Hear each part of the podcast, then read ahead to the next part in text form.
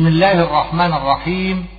الشريط الحادي والثلاثون من كتاب التسهيل للإمام ابن جزي رحمه الله تعالى.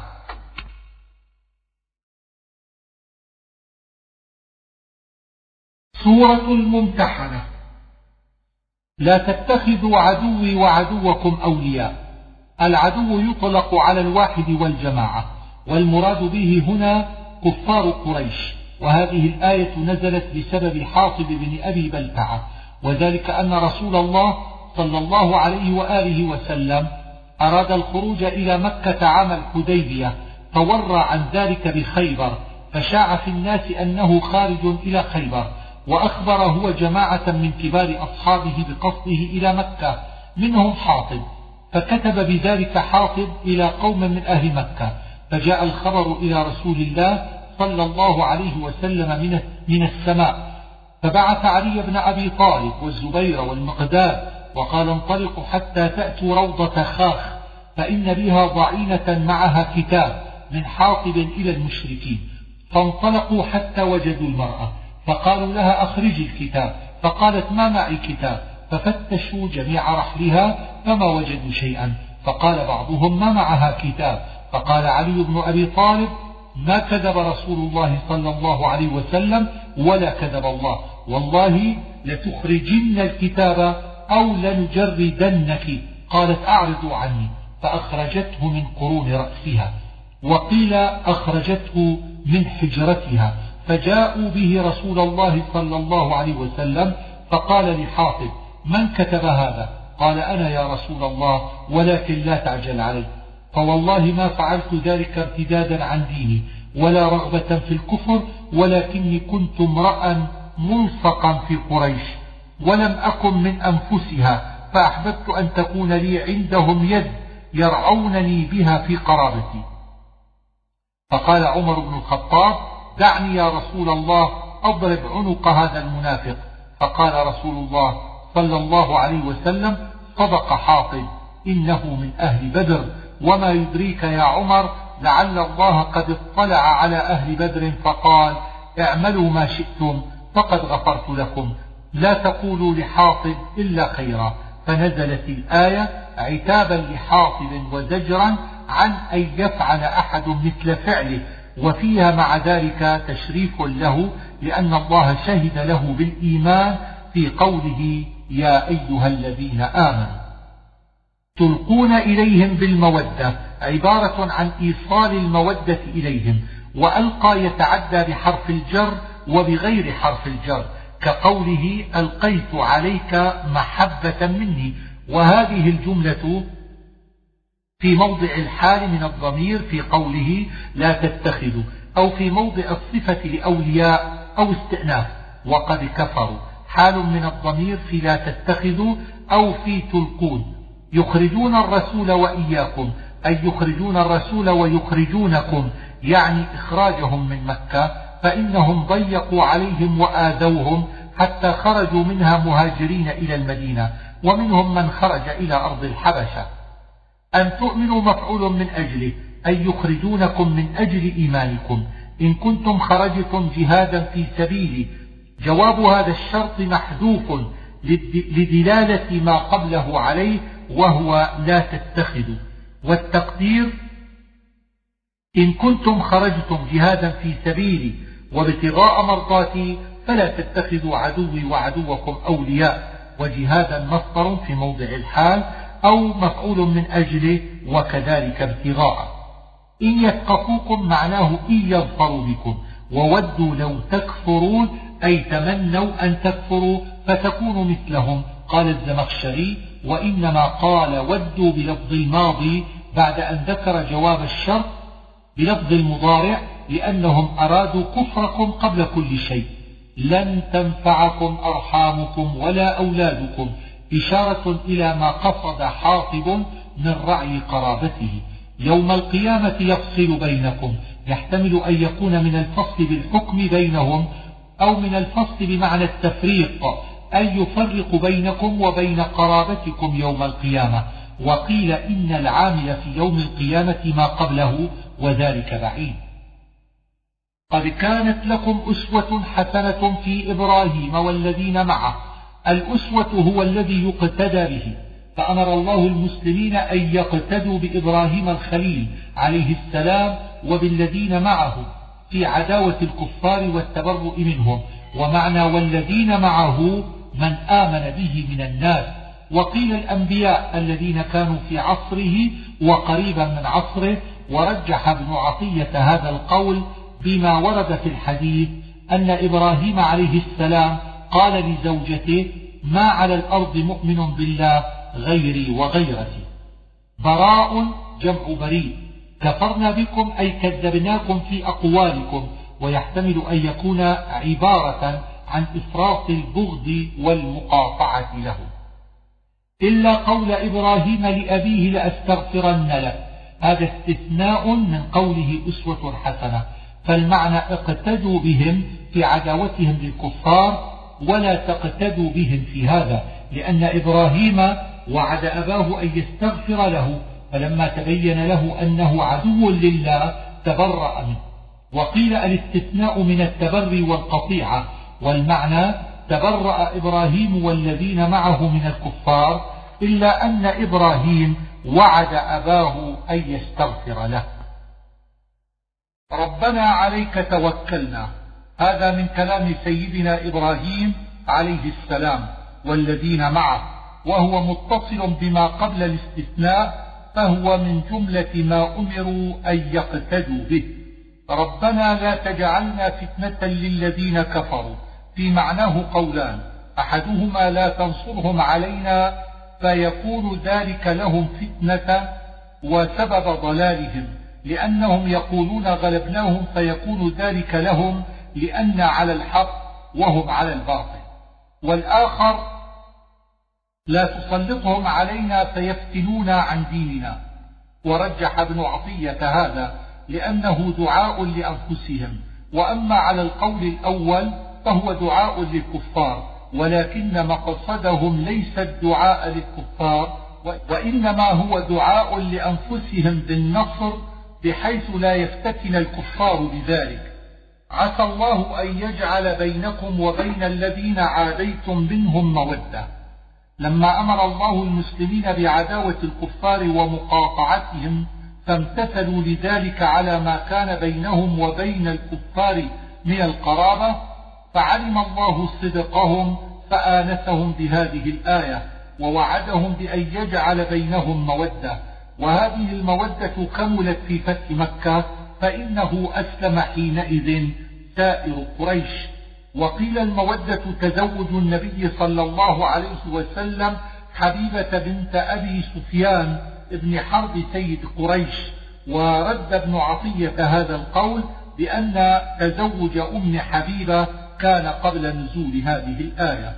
لا ينهاكم الله عن الذين لم يقاتلوكم في الدين. رخص الله للمسلمين في في مبرة من لم يقاتلهم من الكفار. واختلف فيهم على أربعة أقوال. الأول أنهم قبائل من العرب منهم خزاعة وبنو الحارث بن كعب. كانوا قد صالحوا رسول الله صلى الله تعالى عليه وآله وسلم. على ألا يقاتلوه ولا يعينوا عليه. الثاني أنهم كانوا من كفار قريش. لم يقاتلوا المسلمين ولا أخرجوهم من مكة والآية على هذين القولين منسوخة بالقتال. الثالث أنهم النساء والصبيان. وفي هذا ورد أن أسماء بنت أبي بكر الصديق قالت يا رسول الله إن أمي قدمت علي وهي مشركة. أفأصلها قال نعم صلي أمك. الرابع أنه أراد من كان بمكة من المؤمنين الذين لم يهاجروا وأما الذين نهى الله عن مودتهم لأنهم قاتلوا المسلمين وظاهروا على إخراجهم فهم كفار قريش. يا أيها الذين آمنوا إذا جاءكم المؤمنات مهاجرات فامتحنوهن. أي اختبروهن لتعلموا صدق إيمانهن وإنما سماهن مؤمنات لظاهر حالهن. وقد اختلف في هذا الامتحان على ثلاثة أقوال. أحدها أن تستحلف المرأة أنها ما هاجرت لبغضها في زوجها ولا لخوف وغير ذلك من أعراض الدنيا سوى حب الله ورسوله والدار الآخرة. والثاني أن يعرض عليها شهادة أن لا إله إلا الله وأن محمدا رسول الله. والثالث أن تعرض عليها الشروط المذكورة بعد هذا من ترك الإشراك والسرقة وقتل أولادهن وترك الزنا والبهتان والعصيان. فإذا أقرت بذلك فهو امتحانها قالته عائشة رضي الله تعالى عنها. فإن علمتموهن مؤمنات فلا ترجعوهن إلى الكفار. نزلت هذه الآية إثر صلح الحديبية وكان ذلك الصلح قد تضمن أن يرد المسلمون إلى الكفار كل من جاء مسلما من الرجال والنساء. فنسخ الله أمر النساء بهذه الآية ومنع من رد المؤمنة إلى الكفار إذا هاجرت إلى المسلمين. وكانت المرأة التي هاجرت حينئذ أميمة بنت بشر امرأة حسان بن الدحداحة وقيل سبيعة الأسلمية ولما هاجرت جاء زوجها فقال يا محمد ردها علينا فإن ذلك في الشرط الذي لنا عليك. فنزلت الآية فامتحنها رسول الله صلى الله عليه وسلم فلم يردها وأعطى مهرها لزوجها.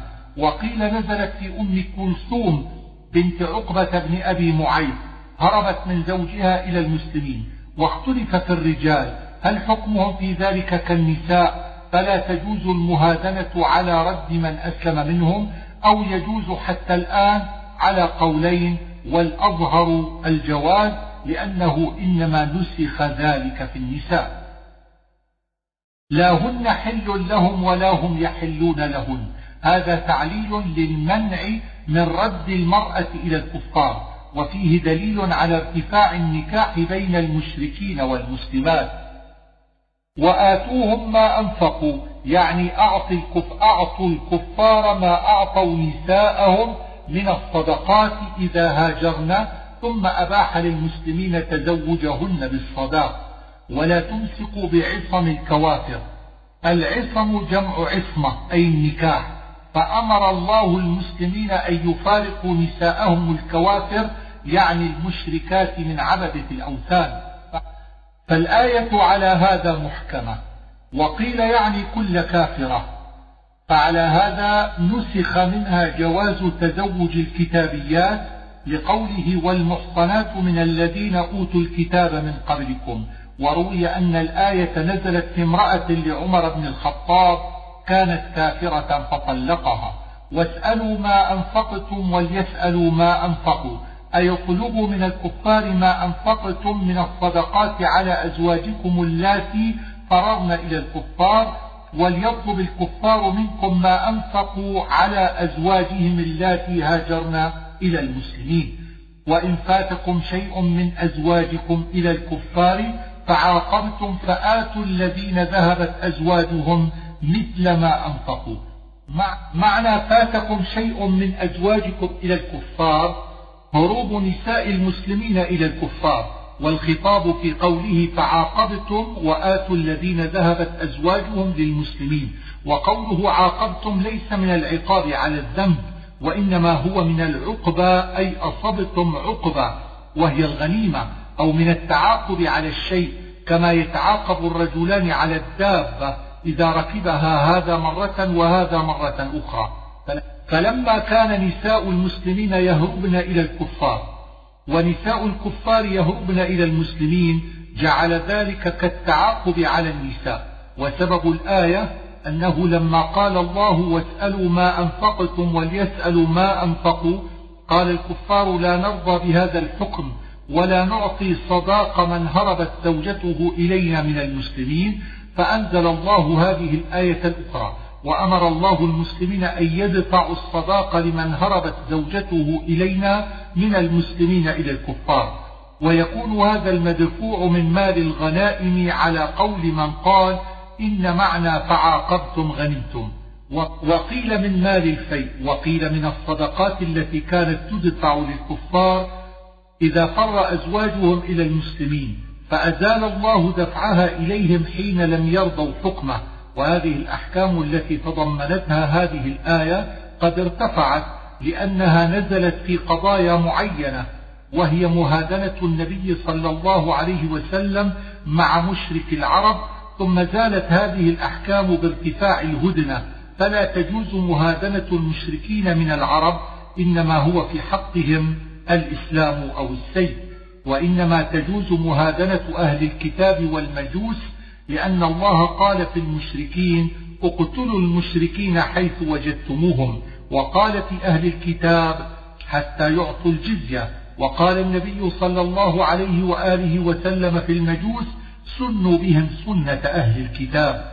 يا أيها النبي إذا جاءك المؤمنات يبايعنك هذه البيعة بيعة النساء في ثاني يوم الفتح على جبل الصفا. وكان رسول الله صلى الله عليه وسلم يبايعهن يبايعهن بالكلام. ولا تمس يده يد امرأة.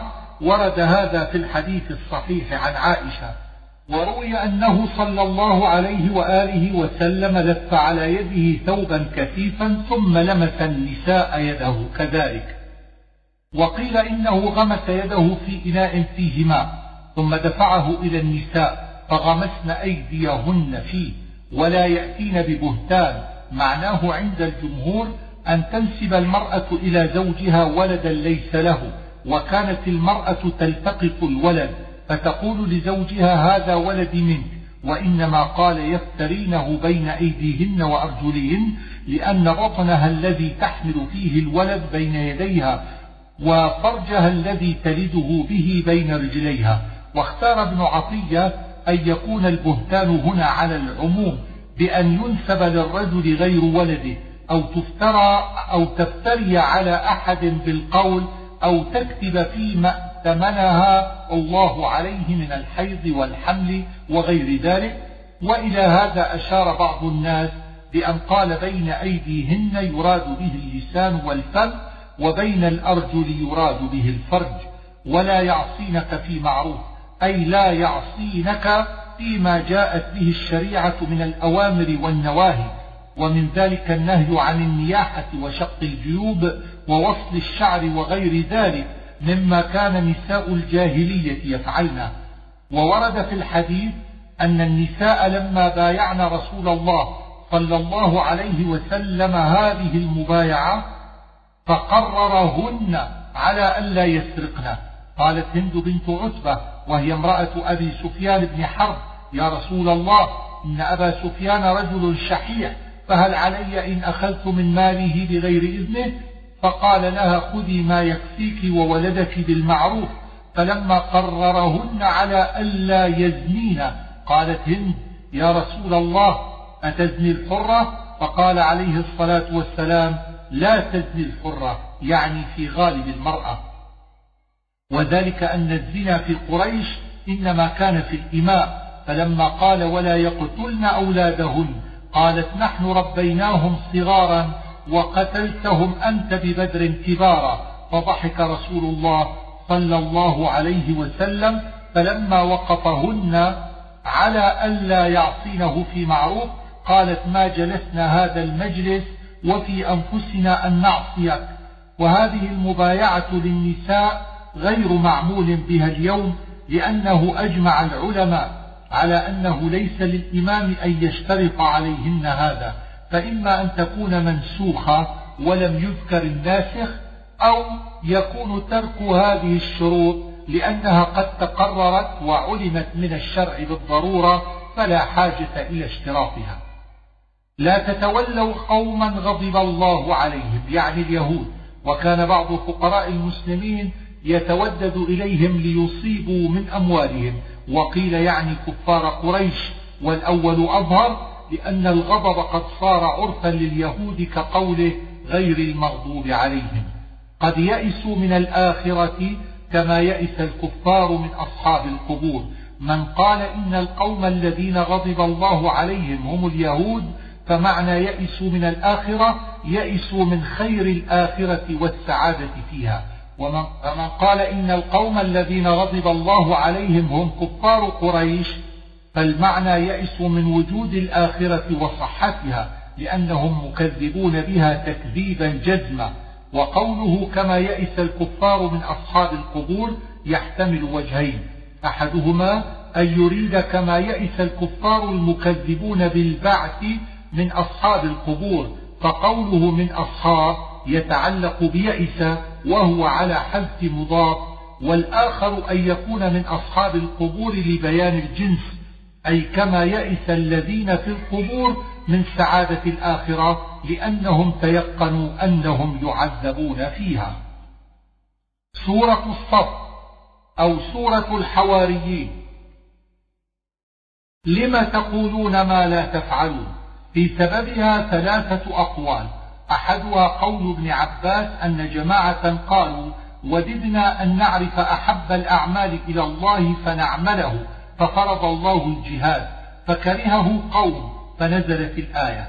والآخر أن قوما من شبان المسلمين كانوا يتحدثون عن أنفسهم في الغزو بما لم يفعلوا ويقولون فعلنا وصنعنا وذلك كذب فنزلت الآية زجرا لهم.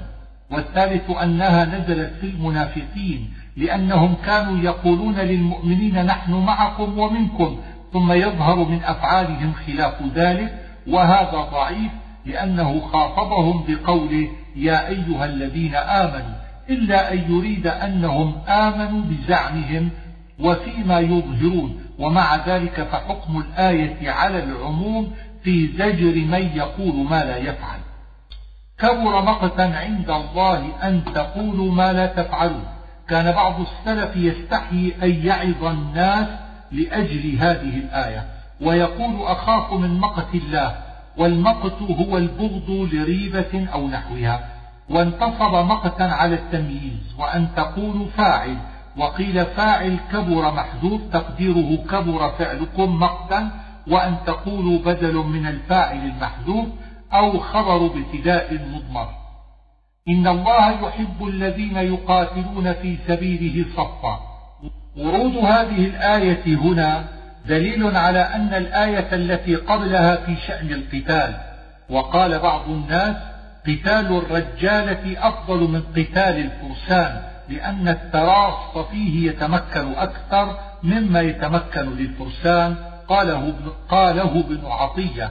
وهذا ضعيف خفي على قائله مقصد الآية وليس المراد نفس التراص وإنما المراد الثبوت والجد في القتال. كأنهم بنيان مرصوص. المرصوص هو الذي يضم بعضه إلى بعض وقيل هو المعقود بالرصاص ولا يبعد أن يكون هذا أصل اللفظ.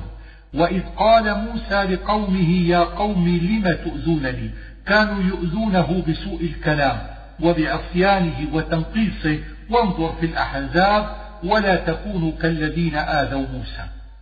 وقد تعلمون أني رسول الله إليكم هذا إقامة حجة عليهم وتوبيخ لهم وتقبيح لإذايته مع علمهم بأنه رسول الله ولذلك أدخل قد الدالة على التحقيق.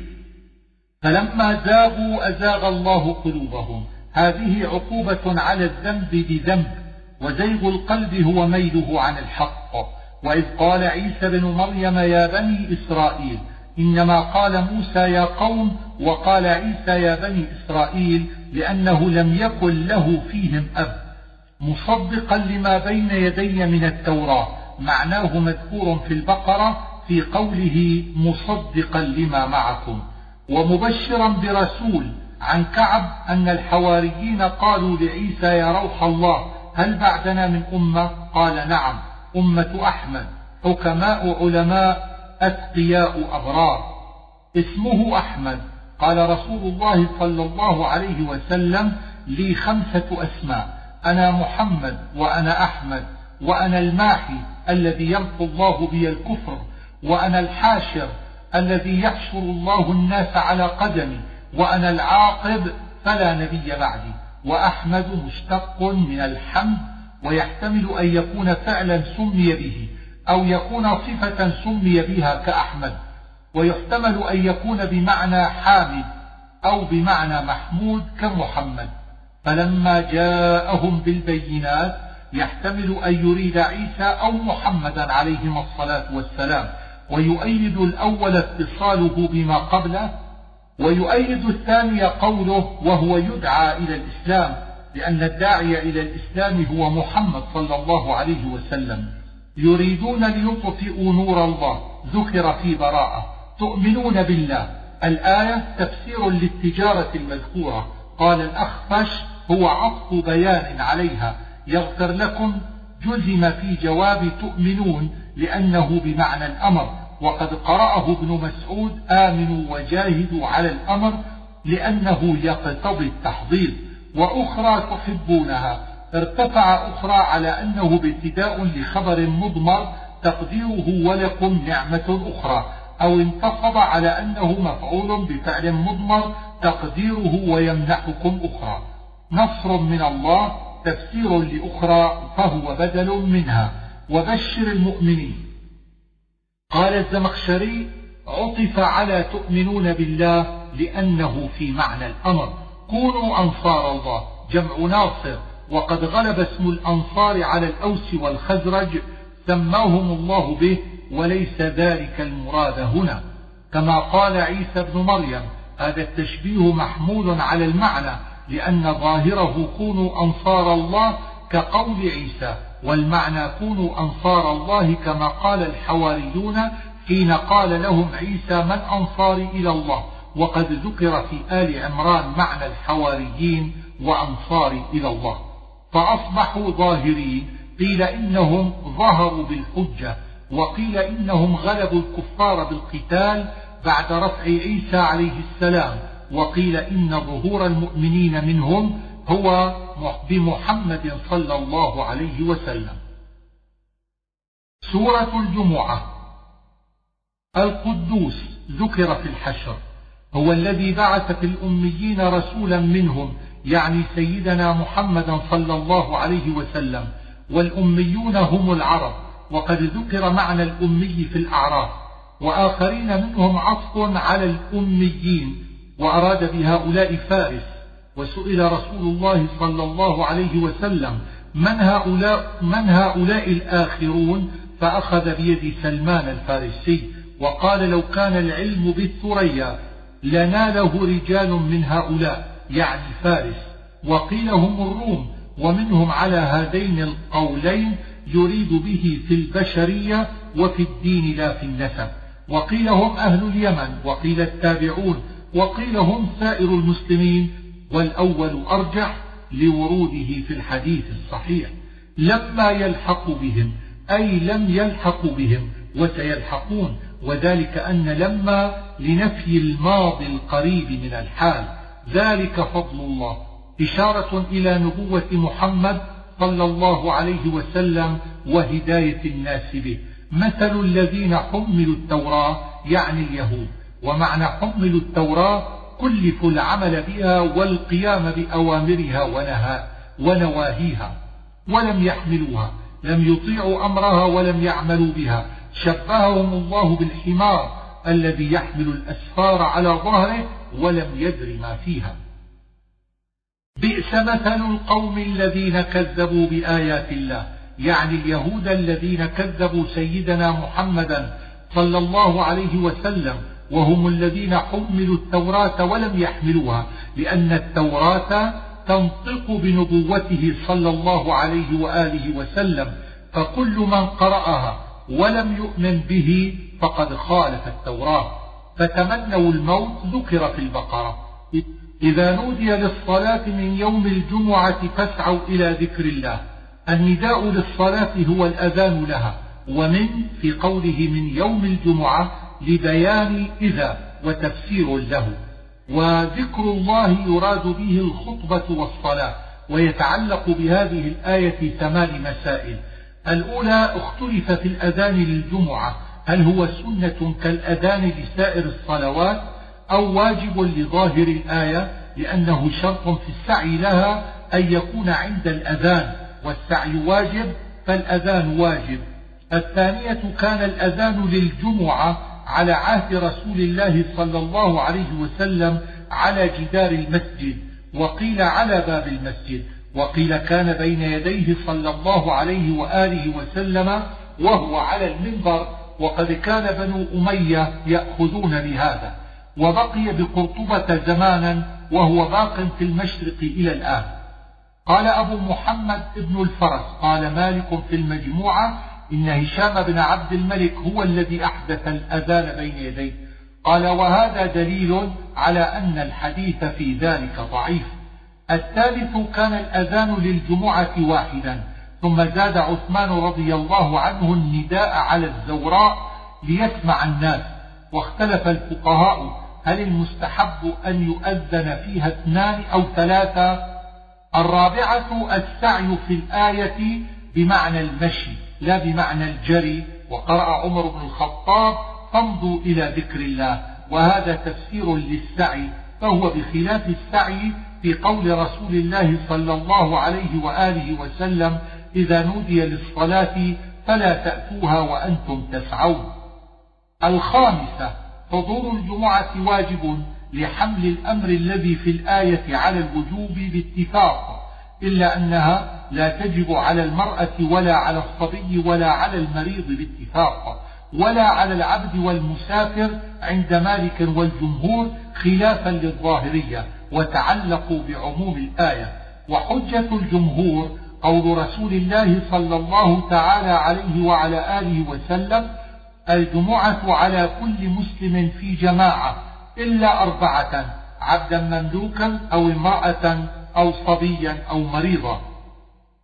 وحجتهم في المسافر أن رسول الله صلى الله عليه وآله وسلم كان لا يقيم الجمعة في السفر واختلف هل تسقط الجمعة بسبب المطر أم لا وهل يجوز للعروس التخلف عنها أم لا والمشهور أنها لا تسقط عنه لعموم الآية. السادسة اختلف متى يتعين الإقبال إلى الصلاة. فقيل إذا زالت الشمس وقيل إذا أذن المؤذن وهو ظاهر الآية. السابعة اختلف في الموضع الذي يجب منه السعي إلى الجمعة فقيل ثلاثة أميال وهو مذهب مالك وقيل ستة أميال وقيل تجب على من كان داخل المصر وقيل على من سمع النداء وقيل على من آواه الليل إلى أهله. الثامنة اختلف في الوالي هل هو من شرط الجمعة أم لا؟ على قولين والمشهور سقوطه لأن الله لم يشترطه في الآية. وذروا البيع. أمر بترك البيع يوم الجمعة إذا أخذ المؤذنون في الأذان وذلك على الوجوب فيقتضي تحريم البيع. واختلف في البيع الذي يعقد في ذلك الوقت. هل يفسخ أم لا؟ واختلف في بيع من لا تلزمهم الجمعة. من النساء والعبد هل يجوز في ذلك الوقت أم لا؟ والأظهر جوازه لأنه إنما منع منه من يدعى إلى الجمعة ويجرى النكاح في ذلك الوقت مجرى البيع في المنع فانتشروا في الأرض هذا الأمر للإباحة باتفاق وحكى الإجماع على ذلك ابن عطية وابن الفرس. وابتغوا من فضل الله. قيل معناه طلب المعاش. فالأمر على هذا للإباحة. وروي عن النبي صلى الله عليه وسلم أنه قال الفضل المبتغى عيادة مريض أو صلة صديق أو اتباع جنازة. وقيل هو طلب العلم وإن صح الحديث لم يعدل إلى سواه. وإذا رأوا تجارة أو لهوا انفضوا إليها. سبب الآية أن رسول الله صلى الله عليه وسلم كان قائما على المنبر يخطب يوم الجمعة فأقبلت عير من الشام بطعام وصاحب أمرها دحية بن خليفة الكلبي وكانت عادتهم أن تدخل العير المدينة بالطبل والصياح. سروا بها فلما دخلت العير كذلك انفض أهل المجلس إليها وتركوا رسول الله صلى الله عليه وسلم قائما على المنبر ولم يبق معه إلا اثنا عشر رجلا. قال جابر بن عبد الله أنا أحدهم وذكر بعضهم أن منهم العشرة المشهود لهم بالجنة واختلف في الثاني عشر فقيل عبد الله بن مسعود وقيل عمار بن ياسر وقيل إنما بقي معه صلى الله عليه وسلم ثمانية وروي أنه صلى الله عليه وسلم قال لهؤلاء لقد كانت الحجارة سومت في السماء على المنفضين وظاهر الآية يقتضي أن الجماعة شرط في الجمعة وهو مذهب مالك والجمهور إلا أنهم اختلفوا في مقدار الجماعة الذين تنعقد بهم الجمعة. فقال مالك ليس في ذلك عدد محدود وإنما هم جماعة تقوم بهم قرية. وروى ابن الماجشون عن مالك ثلاثون وقال الشافعي أربعون. وقال أبو حنيفة ثلاثة مع الإمام وقيل اثنا عشر عدد الذين بقوا مع النبي صلى الله عليه وآله وسلم. فإن قيل لما قال انفضوا إليها بضمير المفرد وقد ذكر التجارة واللهو فالجواب من وجهين أحدهما أنه أراد انفضوا إلى اللهو وانفضوا إلى التجارة ثم حذف أحدهما لدلالة الآخر عليه قاله الزمخشري والآخر أنه قال ذلك تهمما لتجارة كانت أهم وكانت هي سببا له ولم يكن اللهو سببها قاله ابن عطية. وتركوك قائما اختلفوا في القيام في الخطبة هل هو واجب أم لا؟ وإذا قلنا بوجوبه فهل هو شرط أم لا؟ فمن أوجبه واشترطه أخذ بظاهر الآية من ذكر القيام. ومن لم يوجبه رأى أن ما فعله النبي صلى الله عليه وسلم من ذلك لم يكن على الوجوب. ومذهب مالك أن من سنة الخطبة الجلوس قبلها والجلوس بين الخطبتين. وقال أبو حنيفة لا يجلس بين الخطبتين لظاهر الآية وذكر القيام فيها دون الجلوس. وحجة مالك فعل رسول الله صلى الله عليه وسلم. قل ما عند الله خير من اللهو ومن التجارة. إن قيل لم قدم اللهو هنا على التجارة وقدم التجارة قبل هذا على اللهو فالجواب أن كل واحد من الموضعين جاء على ما ينبغي فيه وذلك أن العرب تارة يبتدئون بالأكثر ثم ينزلون إلى الأقل كقولك فلا يخون في الكثير والقليل فبدأت بالكثير ثم أرتفت عليه الخيانة فيما دونه. وتارة يبتدئون بالأقل ثم يرتقون إلى الأكثر كقولك فلان أمين على القليل والكثير. فبدأت بالقليل ثم أردفت عليه الأمانة فيما هو أكثر منه. ولو عكست في كل واحد من المثالين لم يكن حسنا. فإنك لو قدمت في الخيانة القليلة لعلم أنه يخون في الكثير من باب أولى وأحرى. ولو قدمت في الأمانة ذكر الكثير لعلم أنه أمين في القليل من باب أولى وأحرى. فلم يكن لذكره بعد ذلك فائدة. وكذلك قوله إذا رأوا تجارة أو لهوا انفضوا إليها. قدم التجارة هنا ليبين أنهم ينفضون إليها وأنهم مع ذلك ينفضون إلى اللهو الذي هو دونها. وقوله خير من اللهو ومن التجارة قدم اللهو ليبين أن ما عند الله خير من اللهو وأنه أيضا خير من التجارة التي هي أعظم منه ولو عكس كل واحد من الموضعين لم يحسن. سورة المنافقون. إذا جاءك المنافقون قالوا نشهد إنك لرسول الله. كانوا يقولون بألسنتهم ما ليس في قلوبهم فلذلك كذبهم الله بقوله والله يعلم إن المنافقين لكاذبون أي كذبوا في دعواهم الشهادة بالرسالة. وأما قوله والله يعلم إنك لرسوله فليس من كلام المنافقين وإنما هو من كلام الله تعالى. ولو, كان ولو لم يذكره لكان يوهم أن قوله والله يشهد إن المنافقين لكاذبون إبطال للرسالة فوسطه بين حكاية المنافقين وبين تكذيبهم ليزيل هذا الوهم وليحقق الرسالة. وعلى هذا ينبغي أن يوقف على قوله لرسول الله. جنة ذكر في المجادلة. ذلك بأنهم آمنوا ثم كفروا الإشارة إلى سوء عملهم وفضيحتهم وتوبيخهم.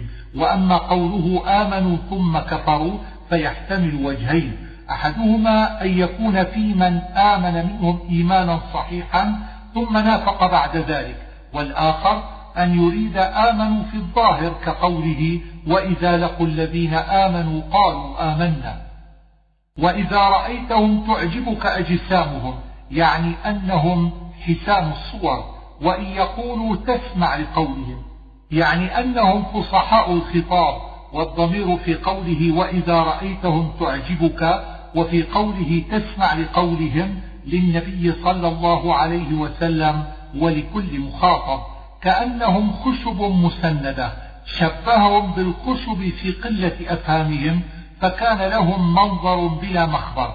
وقال وقال الزمخشري إنما شبههم بالخشب المسندة إلى حائط لأن الخشب إذا كانت كذلك لم يكن فيها منفعة بخلاف الخشب التي في سقف أو مغروسة في جدار فإن فيها حينئذ منفعة فالتشبيه على هذا في عدم المنفعة. وقيل كانوا يستندون في مجلس رسول الله صلى الله عليه وسلم فشبههم في استنادهم بالخشب المسندة إلى الحائط.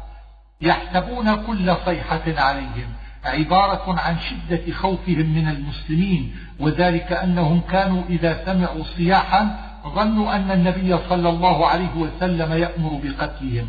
قاتلهم الله. الدعاء عليهم يتضمن ذمهم وتقبيح أحوالهم. أن يؤفكون أي كيف يصرفون عن الإيمان مع ظهوره. وإذا قيل لهم تعالوا يستغفر لكم رسول الله لووا رؤوسهم أي أمالوها إعراضا واستكبارا. وقصص هذه الآية وما بعدها أن رسول الله صلى الله عليه وسلم خرج في غزوة بني المصطلق فبلغ الناس إلى ماء ازدحموا عليه. فكان, ممن ازدحم عليه جهجاه بن سعيد أجير عمر بن الخطاب وسنان الجهني حليف عبد الله بن أبي بن سلول رأس المنافقين. فلطم الجهجاه سنانا فغضب سنان ودعا بالأنصار ودعا جهجاه بالمهاجرين. فقال عبد الله بن أبي والله ما مثلنا ومثل هؤلاء يعني المهاجرين إلا كما قال الأول كم من كلبك يأكل؟ ثم قال لئن رجعنا إلى المدينة ليخرجن الأعز منها الأذل. يعني بالأعز نفسه وأتباعه ويعني بالأذل رسول الله صلى الله عليه وسلم ومن معه. ثم قال لقومه إنما يقيم هؤلاء المهاجرون بالمدينة بسبب معونتكم وإنفاقكم عليهم ولو قطعتم ذلك عنهم لفروا عن مدينتكم. فسمعه زيد بن أرقم فأخبر رسول الله صلى الله عليه وسلم فبلغ ذلك عبد الله بن أبي بن سلول فحلف أنه ما قال من ذلك شيئا وكذب زيدا فنزلت السورة عند ذلك. فبعث رسول الله صلى الله عليه وسلم إلى زيد وقال لقد صدقك الله يا زيد فخزي عبد الله بن أبي بن سلول ومقته الناس فقيل له امضي إلى رسول الله صلى الله عليه وسلم يستغفر لك فلوى رأسه إنكارا لهذا الرأي. وقال أمرتموني بالإسلام فأسلمت وأمرتموني بأداء زكاة مالي ففعلت ولم يبق لكم إلا أن تأمروني أن أسجد لمحمد. ثم مات عبد الله بن أبي بعد ذلك بقليل. وأسندت هذه الأقوال التي قالها عبد الله بن أبي إلى ضمير الجماعة لأنه كان له أتباع من المنافقين يوافقونه عليها. سواء عليهم أستغفرت لهم أم لم تستغفر لهم. روي أنه لما نزلت إن تستغفر لهم سبعين مرة فلن يغفر الله لهم. قال رسول الله صلى الله عليه وآله وسلم لأزيدن على السبعين. فلما فعل عبد الله بن أبي وأصحابه ما فعلوا شدد الله عليهم في هذه السورة. وأخبر أنه لا يغفر لهم بوجه. وفي هذا نظر لأن هذه السورة نزلت في غزوة بني المصطلق قبل الآية الأخرى بمدة. لا تلهكم أموالكم ولا أولادكم عن ذكر الله. أي لا تشغلكم. وذكر الله هنا على العموم في الصلاة والدعاء والعبادة. وقيل يعني الصلاة المكتوبة والعموم أولى. وأنفقوا مما رزقناكم. عموم في الزكاة وصدقة التطوع والنفقة في الجهاد وغير ذلك. وقيل يعني الزكاة المفروضة والعموم أولى. وأكن من الصالحين بالجزم عطف على موضع جواب الشرط. وقرأ أبو عمر فأكون بالنصب عطف على فأصدق لهم تعالوا يستغفر لكم رسول الله. سورة التغابن. هو الذي خلقكم. فمنكم كافر ومنكم مؤمن. في تأويل الآية وجهان. أحدهما الذي خلقكم فكان يجب على كل واحد منكم الإيمان به لكن منكم من كفر ومنكم من آمن. فالكفر والإيمان على هذا هو من اكتساب العبد. والآخر أن المعنى هو الذي خلقكم على صنفين. فمنكم من خلقه مؤمنا ومنكم من خلقه كافرا. فالإيمان والكفر على هذا هو ما قضى الله على كل واحد والأول أظهر لأنه عطفه. على خلقكم بالفاء. يقتضي أن الكفر والإيمان واقعان بعد الخلقة لا في أصل الخلقة. خلق السماوات والأرض بالحق. ذكر معناه في مواضع. وصوركم فأحسن صوركم. تعديد نعمه في حسن خلقة بني آدم لأنهم أحسن صورة من جميع أنواع الحيوان وإن وجد بعض الناس قبيح المنظر فلا يخرجه ذلك عن حسن الصورة الإنسانية وإنما هو قبح بالنظر إلى من هو أحسن منه من الناس. وقيل يعني العقل والإدراك الذي خص به الإنسان والأول أرجح لأن الصورة إنما تطلق على الشكل. ألم يأتكم خطاب لقريش وسائر الكفار فقالوا أبشر يهدوننا معناه أنهم استبعدوا أن يرسل الله بشرا أو تكبروا عن اتباع بشر والبشر يقع على الواحد والجماعة زعم الذين كفروا أن لن يبعثوا قال عبد الله بن عمر زعم كناية عن كذبة يوم يجمعكم العامل في يوم لتنبؤن أو محذوف تقديره اذكر ويحتمل أن يكون مبتدأ وخبره ذلك يوم التغابن يعني, يعني يوم القيامة والتغابن مستعار من تغابن الناس في التجارة وذلك إذا فاز السعداء بالجنة فكأنهم غبنوا الأشقياء في منازلهم التي كانوا ينزلون منها لو كانوا سعداء. فالتغابن على هذا بمعنى الغبن وليس على المتعارف في صيغة تفاعل من كونه بين اثنين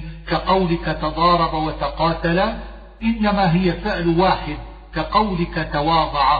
قال ابن عطية وقال الزمخشري يعني نزول السعداء منازل الأشقياء ونزول الأشقياء منازل السعداء. والتغابن على هذا بين اثنين. قال وفيه تهكم بالأشقياء لأن نزولهم في جهنم ليس في الحقيقة بغبن للسعداء. ما أصاب من مصيبة إلا بإذن الله. يحتمل أن يريد بالمصيبة الرزايا وخصها بالذكر لأنها أهم على الناس أو يريد جميع الحوادث من خير أو شر وبإذن الله عبارة عن قضائه وإرادته. ومن يؤمن بالله يهدي قلبه.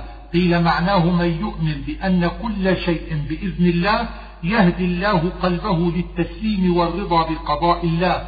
وهذا أحسن إلا أن العموم أحسن منه. إن من أزواجكم وأولادكم عدوا لكم فاحذروهم. سببها أن قوما أسلموا وأرادوا الهجرة.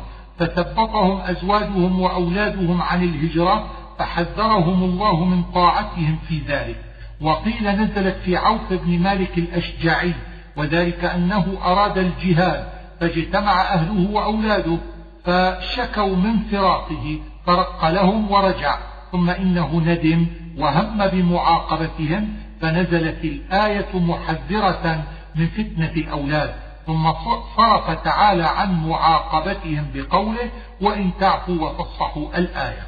ولفظ الآية مع ذلك على عمومه في التحذير ممن يكون للإنسان عدوا من أهله وأولاده سواء كانت عداوتهم بسبب الدين أو الدنيا. والله عنده أجر عظيم. ترغيب في الآخرة وتزهيد في الأموال والأولاد التي فتن الناس بها. فاتقوا الله ما استطعتم. قيل إن هذا ناسخ لقوله اتقوا الله حق تقاته. وروي أنه لما نزل حق تقاته شق ذلك على الناس حتى نزل ما استطعتم. وقيل لا نسخ بينهما لأن حق تقاته معناه فيما استطعتم إذ لا يمكن أن يفعل أحد إلا ما يستطيع. وهذه الآية على هذا مبينة لتلك. وتحرز بالاستطاعة من الإكراه والنسيان وما لا يؤاخذ به العبد. وإعراب ما في قوله ما استطعتم ظرفيا. خيرا لأنفسكم منصوب بإضمار فعل لا يظهر عند السيبوي وقيل هو مفعول بأنفقوا لأن الخير بمعنى المال. وقيل هو نعت لمصدر محذوف تقديره أنفقوا إنفاقا خيرا لأنفسكم. ومن يوق شح نفسه ذكر في الحشر. إن تقرضوا ذكر في البقرة. والله شكور حليم ذكر في اللغات. سورة الطلاق. يا أيها النبي إذا طلقتم النساء. إن قيل لم نودي النبي صلى الله عليه وسلم وحده ثم جاء بعد ذلك خطاب الجماعة فالجواب أنه لما كان حكم الطلاق يشترك فيه النبي صلى الله عليه وآله وسلم وأمته قيل إذا طلقتم خطابا له ولهم وخص هو عليه الصلاة والسلام بالنداء تعظيما له. كما يقال لرئيس القوم وكبيرهم يا فلان افعلوا أي افعل أنت وقومك ولأنه عليه الصلاة والسلام هو المبلغ لأمته. فكأنه قال يا أيها النبي إذا طلقت أنت وأمتك وقيل تقديره يا أيها النبي قل لأمتك إذا طلقتم. وهذا ضعيف لأنه يقتضي أن هذا الحكم مختص بأمته دونه. وقيل إنه خطب النبي صلى الله عليه وآله وسلم بطلقتم تعظيما له كما تقول للرجل المعظم أنتم فعلتم وهذا أيضا ضعيف لأنه يقتضي اختصاصه عليه الصلاة والسلام بالحكم دون أمته. ومعنى إذا طلقتم هنا إذا أردتم الطلاق. واختلف في الطلاق هل هو مباح أو مكروه؟ فأما إذا كان على غير وجه السنة فهو ممنوع ولكن يلزم. وأما اليمين بالطلاق فممنوع فطلقوهن لعدتهن تقديره طلقوهن مستقبلات لعدتهن ولذلك قرأ عثمان وابن عباس وأبي بن كعب فطلقوهن من قبل عدتهن وقرأ ابن عمر لقبل عدتهن ورويت القراءتان عن رسول الله صلى الله عليه وآله وسلم ومعنى ذلك كله لا يطلقها وهي حائض. فهو منهي عنه بإجماع لأنه إذا فعل ذلك لم يقع طلاقه في الحال التي أمر الله بها وهو استقبال العدة. واختلف في النهي عن الطلاق في الحيض هل هو معلل بتطويل العدة أو هو تعبد؟ والصحيح أنه معلل بذلك. وينبئ على هذا الخلاف فروع منها. هل يجوز إذا رضيت به المرأة أم لا؟ ومنها هل يجوز طلاقها في الحيض وهي حامل أم لا؟ ومنها هل يجوز طلاقها قبل الدخول وهي حائض أم لا؟ فالتعليل بتطويل العدة يقتضي جواز هذه الفروع والتعبد يقتضي المنع. ومن طلق في الحيض لزمه الطلاق. ثم يؤمر بالرجعة على وجه الإجبار عند مالك وبدون إجبار عند الشافعي حتى تطهر ثم تحيض ثم تطهر. ثم إن شاء طلق وإن شاء أمسك حسب ما ورد في حديث ابن عمر حين طلق امرأته وهي حائض فذكر ذلك عمر للنبي صلى الله عليه وسلم فقال له مره فليراجعها حتى تطهر ثم تحيض ثم تطهر ثم إن شاء طلق وإن شاء أمسك.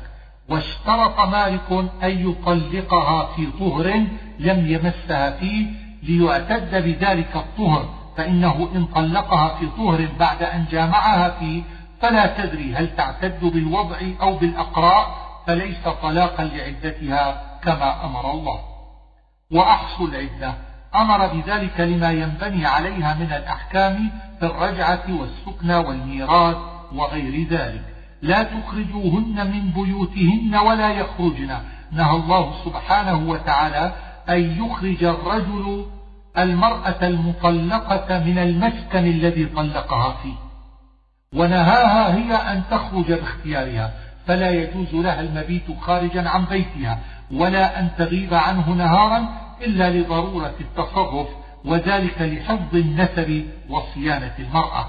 فإن كان المسكن ملكا للزوج أو مقدرا عنده لزمه إسكانها فيه وإن كان المسكن لها فعليه كراؤه مدة, مدة العدة وإن كانت قد أمتعته فيه مدة الزوجية ففي لزوم خروج العدة له قولان في المذهب والصحيح لزومه لأن الامتناع قد انقطع بالطلاق إلا أن يأتين بفاحشة مبينة اختلف في هذه الفاحشة التي أباحت خروج المعتدة ما هي على خمسة أقوال.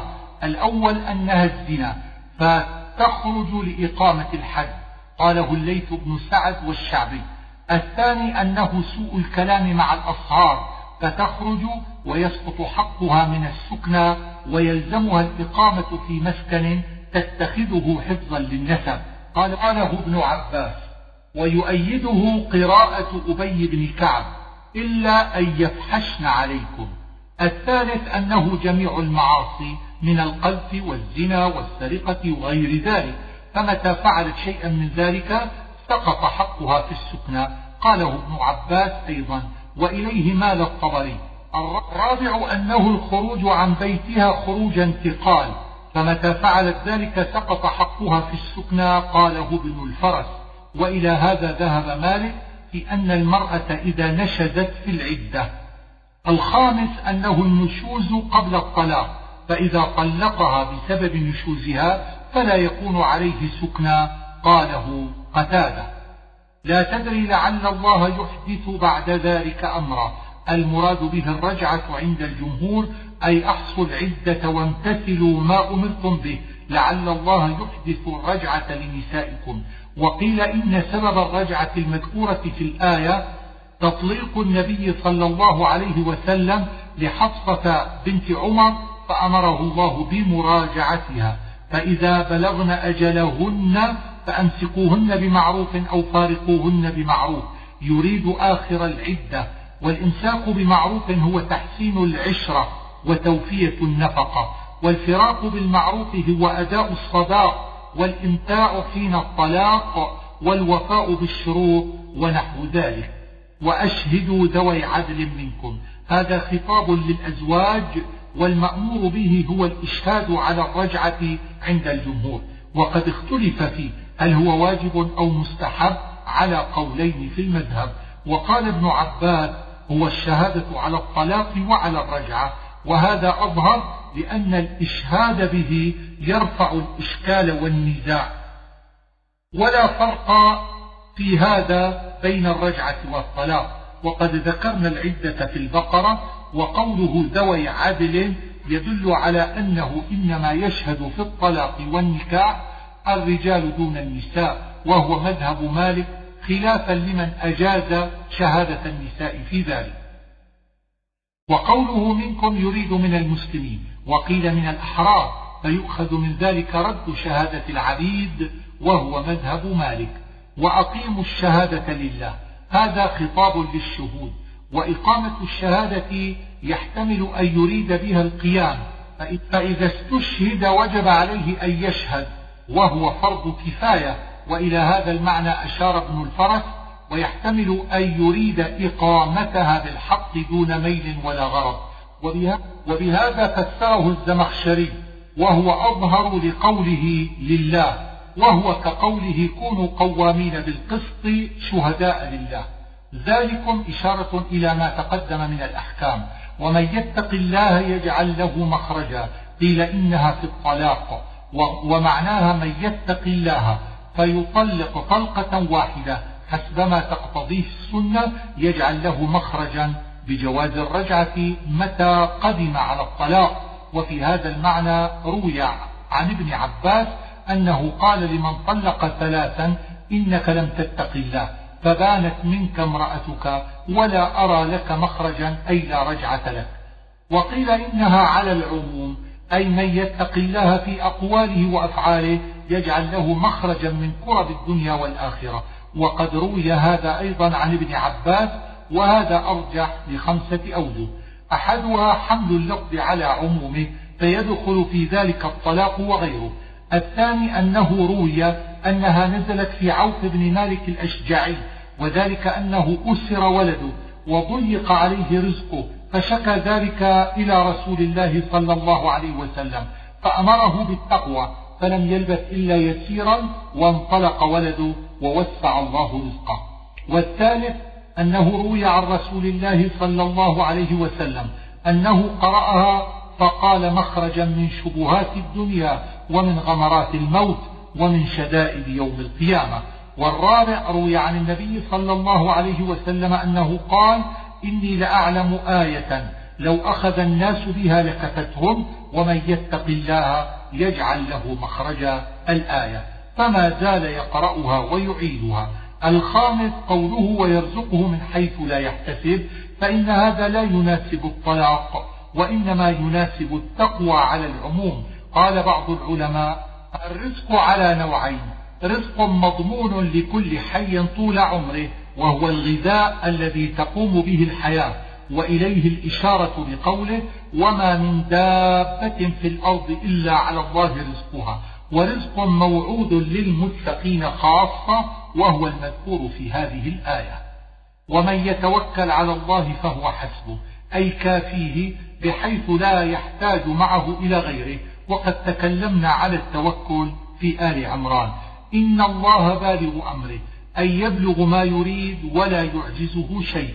وهذا حط على التوكل وتأكيد له لأن العبد إذا تحقق أن الأمور كلها بيد الله توكل عليه وحده ولم يعول على سواه.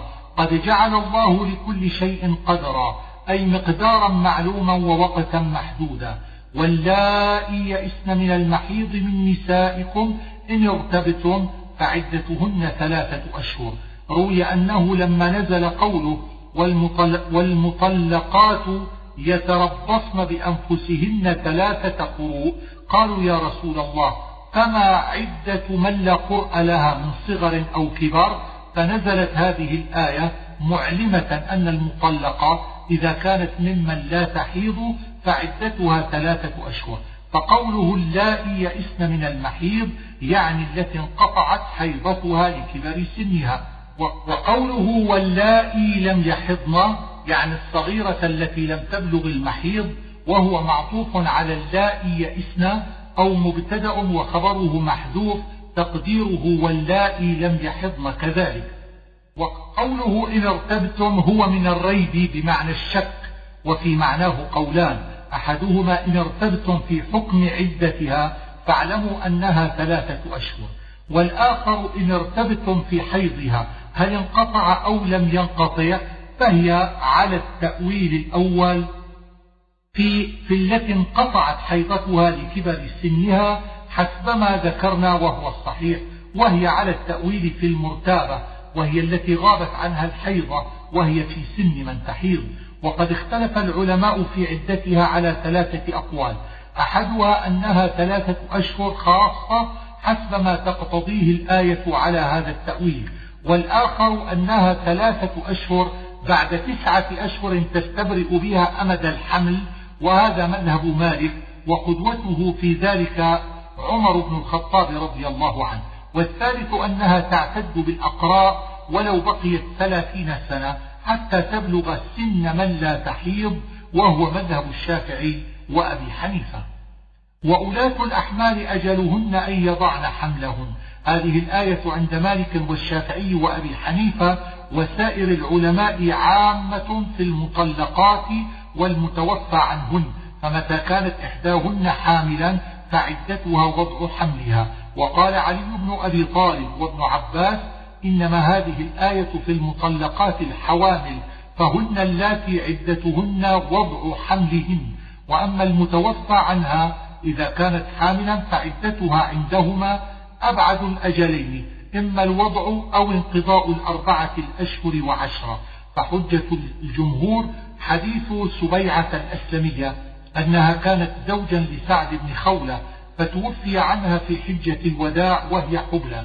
فلما وضعت خطبها أبو السنابل ابن بعكك فسألت رسول الله صلى الله عليه وسلم فقال لها انكحي من شئت. وقد ذكر أن ابن عباس رجع إلى هذا الحديث لما بلغه. ولو بلغ علي رضي الله عنه لرجع إليه. وقال عبد الله بن مسعود إن هذه الآية التي نزلت في سورة النساء القصرى يعني سورة الطلاق نزلت بعد الآية التي في البقرة والذين يتوفون منكم ويذرون أزواجا يتربصن بأنفسهن أربعة أشهر وعشرة فهي مخصصة لها حسب ما قاله جمهور العلماء. أسكنوهن من حيث سكنتم. أمر الله بإسكان المطلقة طول العدة فأما المطلقة غير المبتوتة فيجب لها على زوجها السكنى والنفقة باتفاق. وأما المبتوتة ففيها ثلاثة أقوال.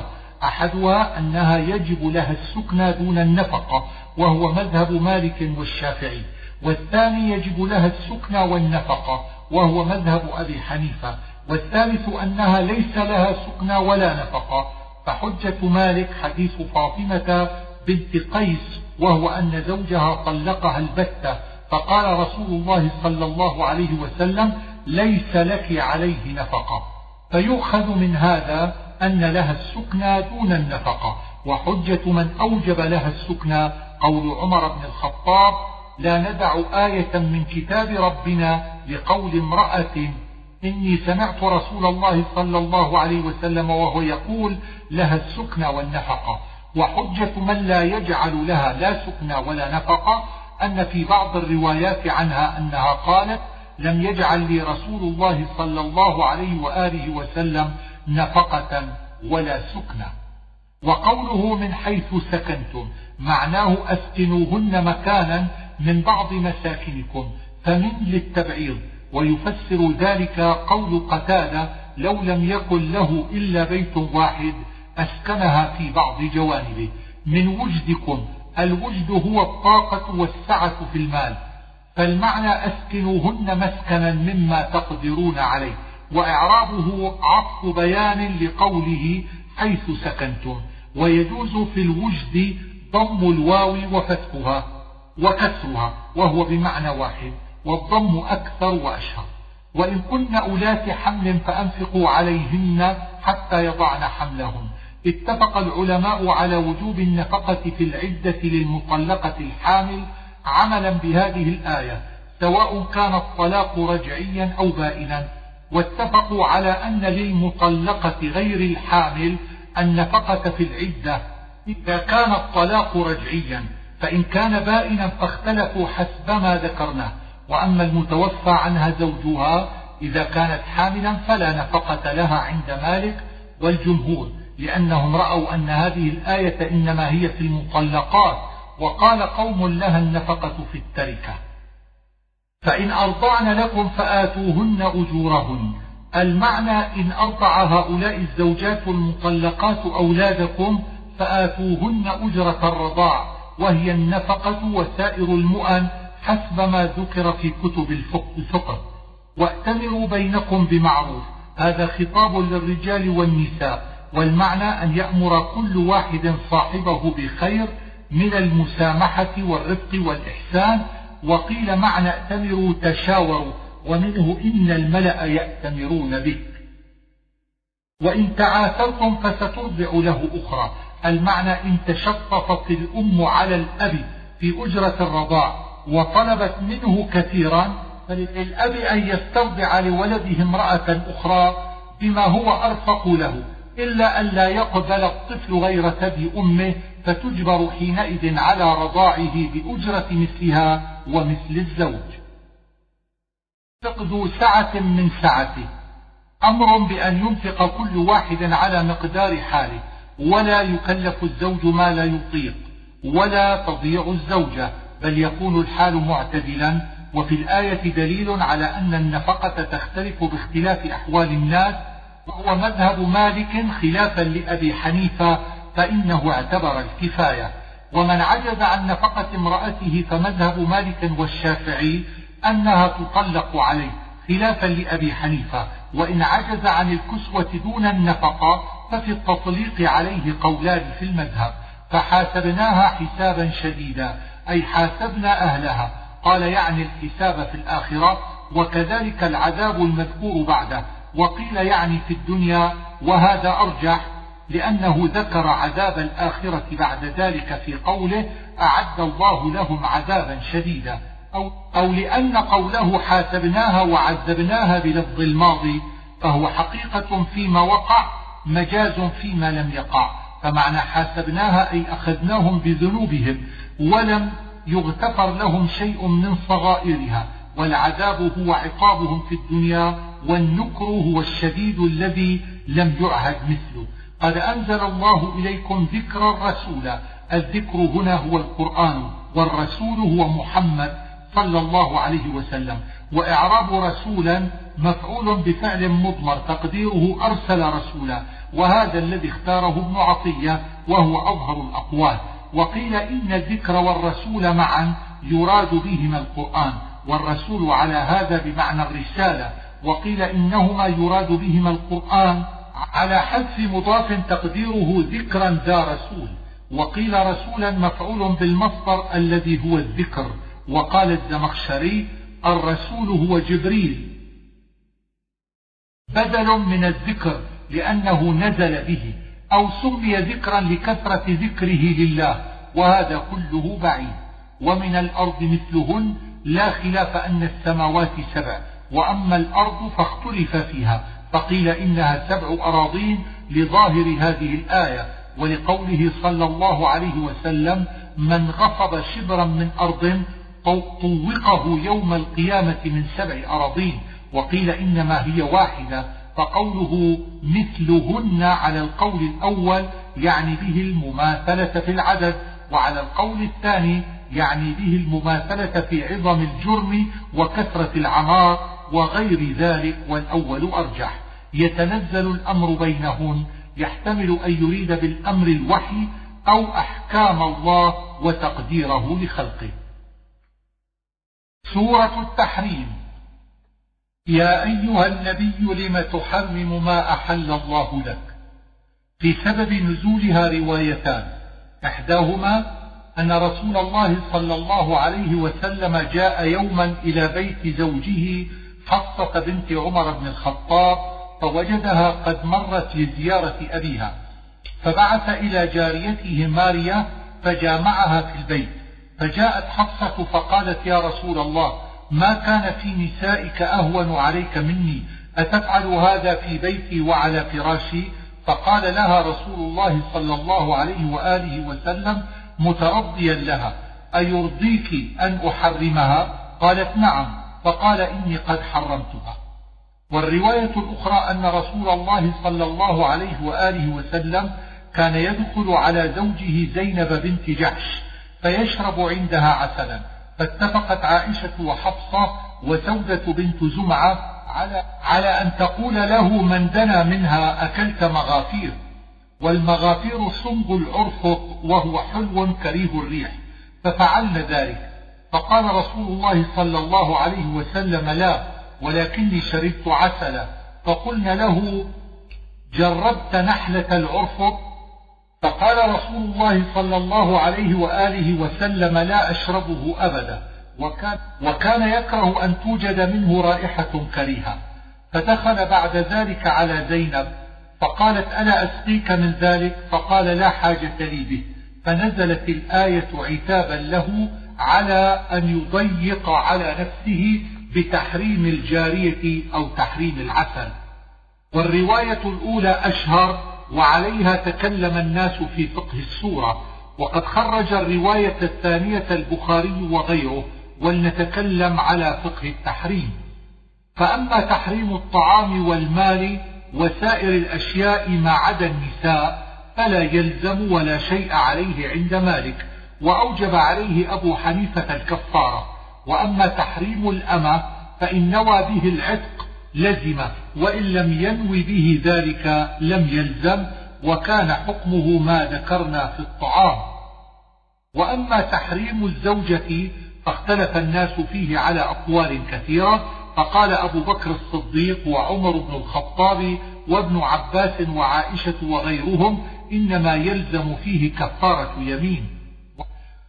وقال مالك في المشهور عنه ثلاث تطليقات في المدخول بها وينوي في غير المدخول بها فيحكم بما نوى من طلقة أو اثنتين أو ثلاث.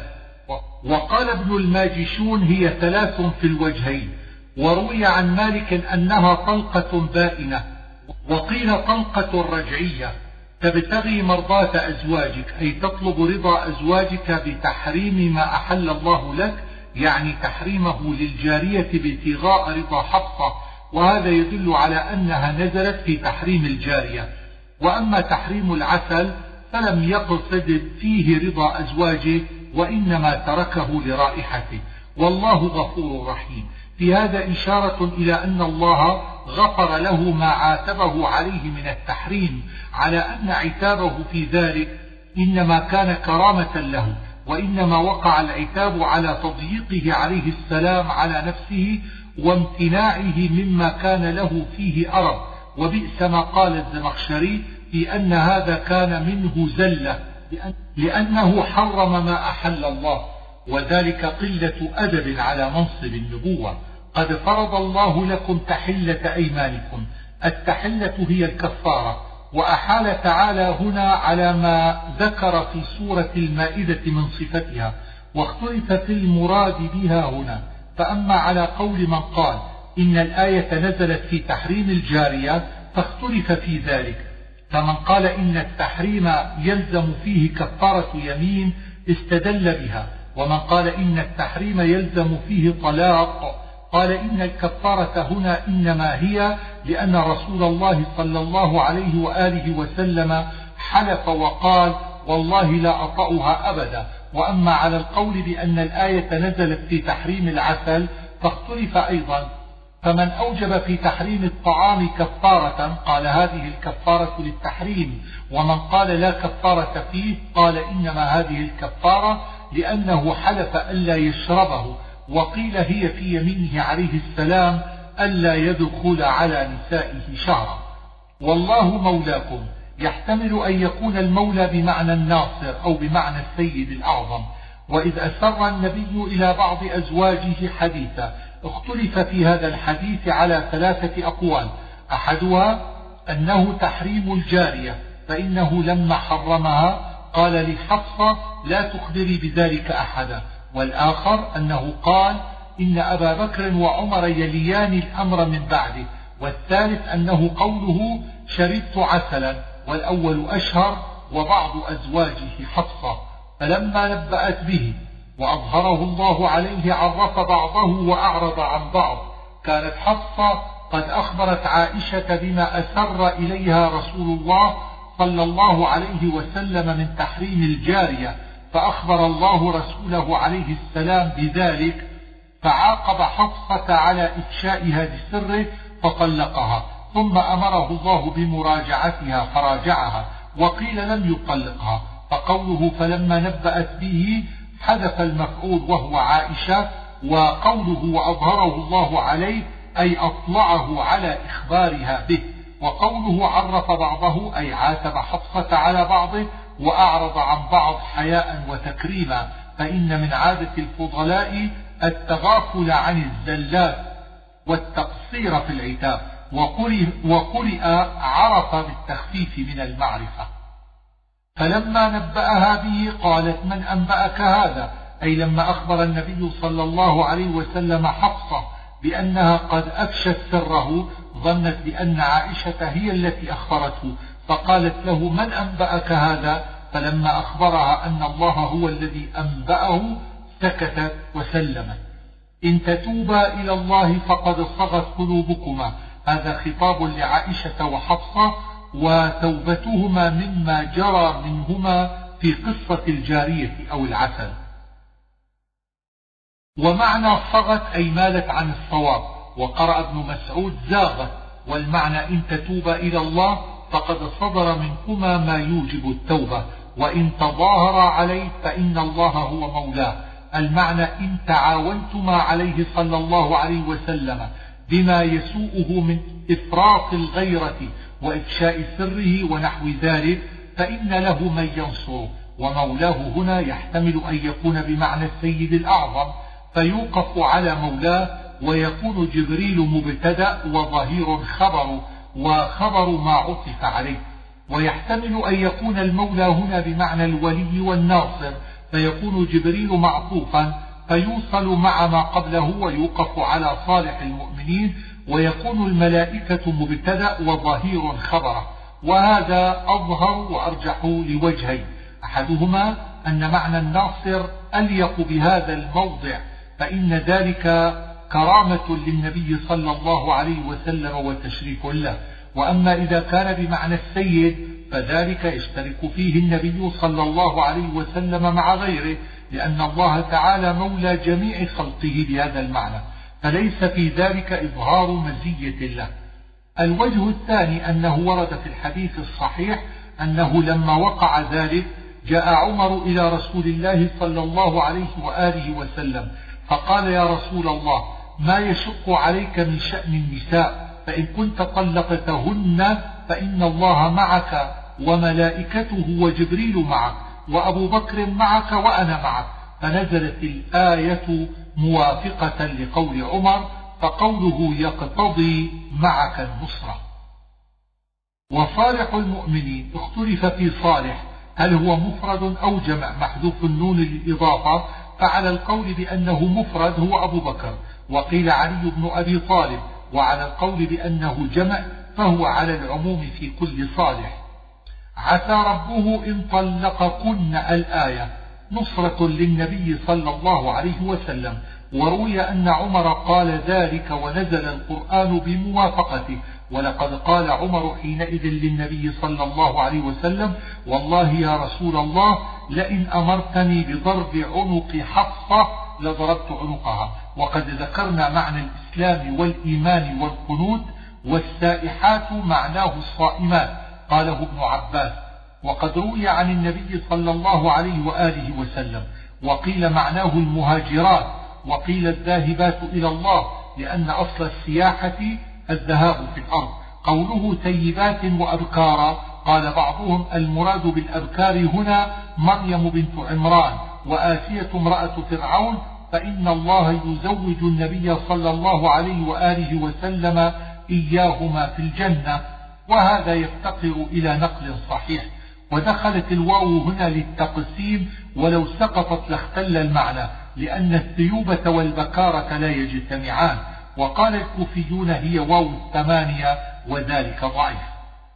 قوا أنفسكم وأهليكم نارا أي أطيعوا الله وأمروا أهلكم بطاعته. لتقوا أنفسكم وأهليكم بطاعته من النار فعبر بالمسبب وهو وقاية النار عن السبب وهو الطاعة. وقودها ذكر في البقرة ملائكة غلاظ شداد يعني زبانية النار وغلظهم وشدتهم يحتمل أن يريد في إجرامهم وفي قساوة قلوبهم ويفعلون ما يؤمرون. قيل إن هذا تأكيد لقوله لا يعصون الله. وقيل إن معنى لا يعصون امتثال الأمر ومعنى يفعلون ما يؤمرون جدهم ونشاطهم فيما يؤمرون به من عذاب الناس. لا تعتذروا اليوم يعني يوم القيامة. ويحتمل أن يكون هذا خطابا من الله للكفار أو خطابا من الملائكة. توبة نصوحا قال عمر بن الخطاب التوبة النصوح هي أن تتوب من الذنب ثم لا تعود إليه أبدا ولا تريد أن تعود. وقيل معناه توبة خالصة فهو من قولهم عسل ناصح إذا خلص من الشمع وقيل هو أن, تضيق على التائب الأرض بما رحبت كتوبة الثلاثة الذين خلفوا.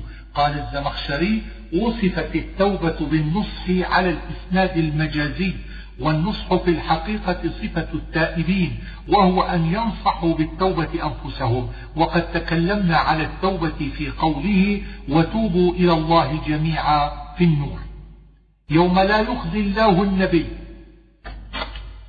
العامل في يوم يحتمل أن يكون ما قبله أو ما بعده أو محذوف تقديره اذكر والوقف والابتداء يختلف على ذلك. والذين آمنوا يحتمل أن يكون معطوفا على النبي أو مبتدأ وخبره بعده. نورهم يسعى. ذكر في الحديث جاهد الكفار والمنافقين ذكر في براءة. امرأة نوح وامرأة لوط.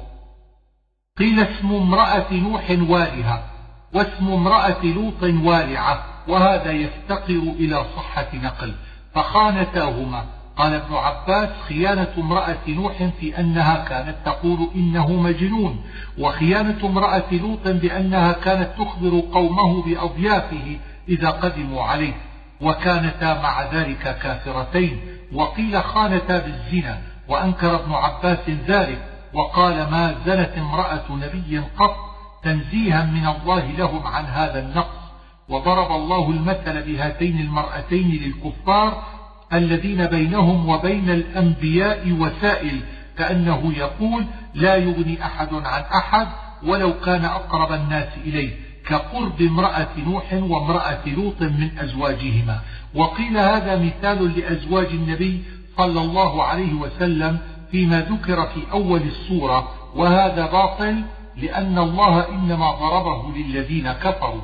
وامرأة فرعون اسمها آسيا وكانت قد آمنت بموسى عليه السلام فأمر فبلغ ذلك فرعون فأمر بقتلها.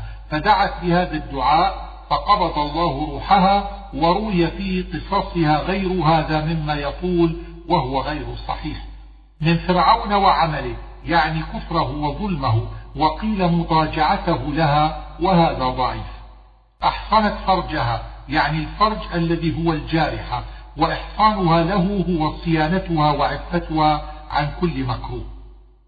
فنفخنا فيه من روحنا عبارة عن نفخ جبريل في فرجها فخلق الله فيه عيسى عليه السلام وأضاف الله الروح إلى نفسه إضافة مخلوق إلى خالقه وفي ذلك تشريف له. وصدقت بكلمات ربها وكتابه. كلمات ربها يحتمل أن يريد بها الكتاب الذي أنزل الله أو كلامه مع الملائكة وغيرهم. وكتابه بالإفراد يحتمل أن يريد به التوراة أو الإنجيل أو جنس الكتب. وقرئ بالجمع يعني جميع كتب الله. من القانتين أي من العابدين. فإن قيل لما قال من القانتين بجمع مذكر وهي أنثى فالجواب أن القنوت صفة تجمع الرجال والنساء فغلب الذكور. سورة الملك. ورد في الحديث أن رسول الله صلى الله عليه وسلم كان يقرأ هذه السورة كل ليلة إذا أخذ مضجعه وأنه عليه الصلاة والسلام قال إنها تنجي من عذاب القبر. تبارك فعل مشتق من البركة. وقيل معناه تعاظم وهو مختص بالله تعالى ولم ينطق له بمضارع. بيده الملك يعني ملك السماوات والأرض والدنيا والآخرة. وقيل يعني ملك الملوك في الدنيا فهو كقوله مالك الملك والأول أعم وأعظم. خلق الموت والحياة يعني موت الخلق وحياتهم. وقيل الموت الدنيا لأن أهلها يموتون والحياة الآخرة لأنها باقية فهو كقوله وإن الدار الآخرة لهي الحيوان وهو على هذا وصف بالمصدر والأول أظهر. ليبلوكم أي ليختبركم واختبار الله لعباده إنما هو لتقوم عليهم الحجة بما يصدر منهم. وقد كان الله علم ما يفعلون قبل كونه والمعنى ليبلوكم فيجازيكم بما ظهر منكم. أيكم أحسن عملا؟ روي أن رسول الله صلى الله عليه وسلم قرأها. فقال أيكم أحسن عملا وأشدكم لله خوفا وأورع عن محارم الله وأسرع في طاعة الله. سبع سماوات طباقا أي بعضها فوق بعض والطباق مصدر وصفت به السماوات أو على حذف مضاف تقديره ذوات طباق وقيل إنها جمع طبقة. ما ترى في خلق الرحمن من تفاوت أي من قلة تناسب وخروج عن الإتقان والمعنى أن خلقه السماوات في غاية الإتقان وقيل أراد خلقه جميع المخلوقات ولا شك أن جميع المخلوقات متقنة ولكن تخصيص الآية بخلقه السماوات أظهر لورودها بعد قوله خلق سبع سماوات طباقا فبان قوله ما ترى في خلق الرحمن من تفاوت بيان تكميل ما قبله والخطاب في قوله ما ترى وارجع البصر وما بعده للنبي صلى الله عليه وسلم أو لكل مخاطب ليعتبر. فارجع البصر هل ترى من فطور. الفطور الشقوق جمع فطر وهو الشق وإرجاع البصر ترديده في النظر. ومعنى الآية الأمر بالنظر إلى السماء فلا يرى فيها شقاق ولا خلل. بل هي ملتئمة مستوية. ثم ارجع البصر كرتين أي انظر نظرا بعد نظر للتثبت والتحقق. وقال الزمخشري معنى التثنية في كرتين التكثير لا مرتين خاصة كقولهم لبيك فإن معناه إجابات كثيرة. ينقلب, ينقلب إليك البصر خاسئا وهو حسير. الخاسئ هو المبعد عن الشيء الذي طلبه. والحسير هو الكليل الذي أدركه التعب. فمعنى الآية أنك إذا نظرت إلى السماء مرة بعد مرة لترى فيها شقاقا أو خلالا رجع بصرك ولم تر شيئا من ذلك فكأنه خاسئ لأنه لم يحصل له ما طلب من رؤية الشقاق والخلل وهو مع ذلك كليل من شدة النظر وكثرة التأمل.